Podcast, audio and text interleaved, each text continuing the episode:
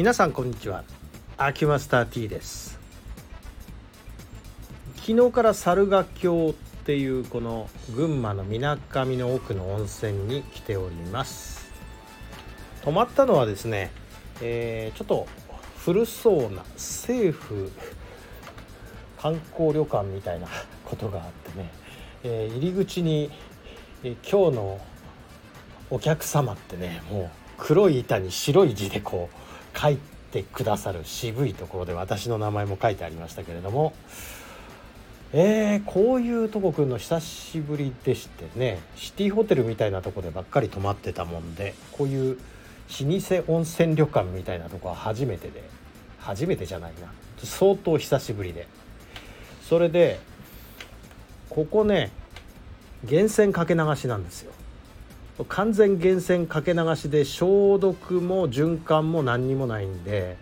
え入れっぱなしなんですよ。だから上の方が熱くて下がぬるいっていうあの湯もみしないと熱くて最初入れないっていう感じなんですね。で、まあ、宿の方に聞いたら湯船を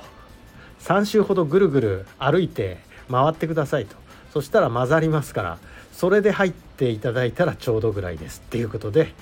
えー、まあそういう風にして入ったんですがここもっといいのはね、まあ、ここの言い方は野天風呂って野原の野を書いて野天風呂っていう風に表記されてましたけども外にお風呂があるんですよ。ただね階段を80段上り下りしなきゃいけないので少し足腰が不安な方は難しいかなと思うんですが見客の方はもう全然大丈夫です。それで一応男女に分かれてましてまあ開放感がすごい。山を見ながら露天風呂に入る感じ。もちろんこちらも源泉かけ流しなんですね。で、えー、そんなにまあ日曜日の夜ってこともあってまあほとんど貸し切り。あのあったのはお一人だけですね。ずっとあの1人で入りっぱなし。なのでお風呂何回入ったっけ？5回入っちゃったか。ちょっと入りすぎぐらい入りましたけども。でここのお湯は弱アルカリで飲める感じです。まあ本当に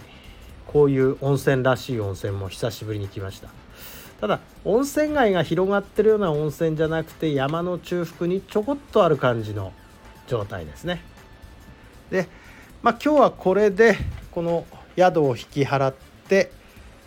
えー、っとこれからねとある会社の方に行ってまいります。とある会社の方で許可が出たらそちらの会社のことについてもお話ししたいなと思うんですが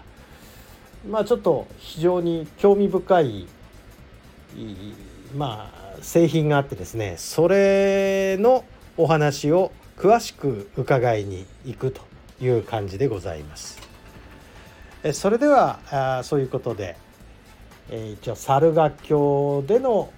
収録はこれで終わりになっちゃうかなと思います。どうもありがとうございました。失礼します。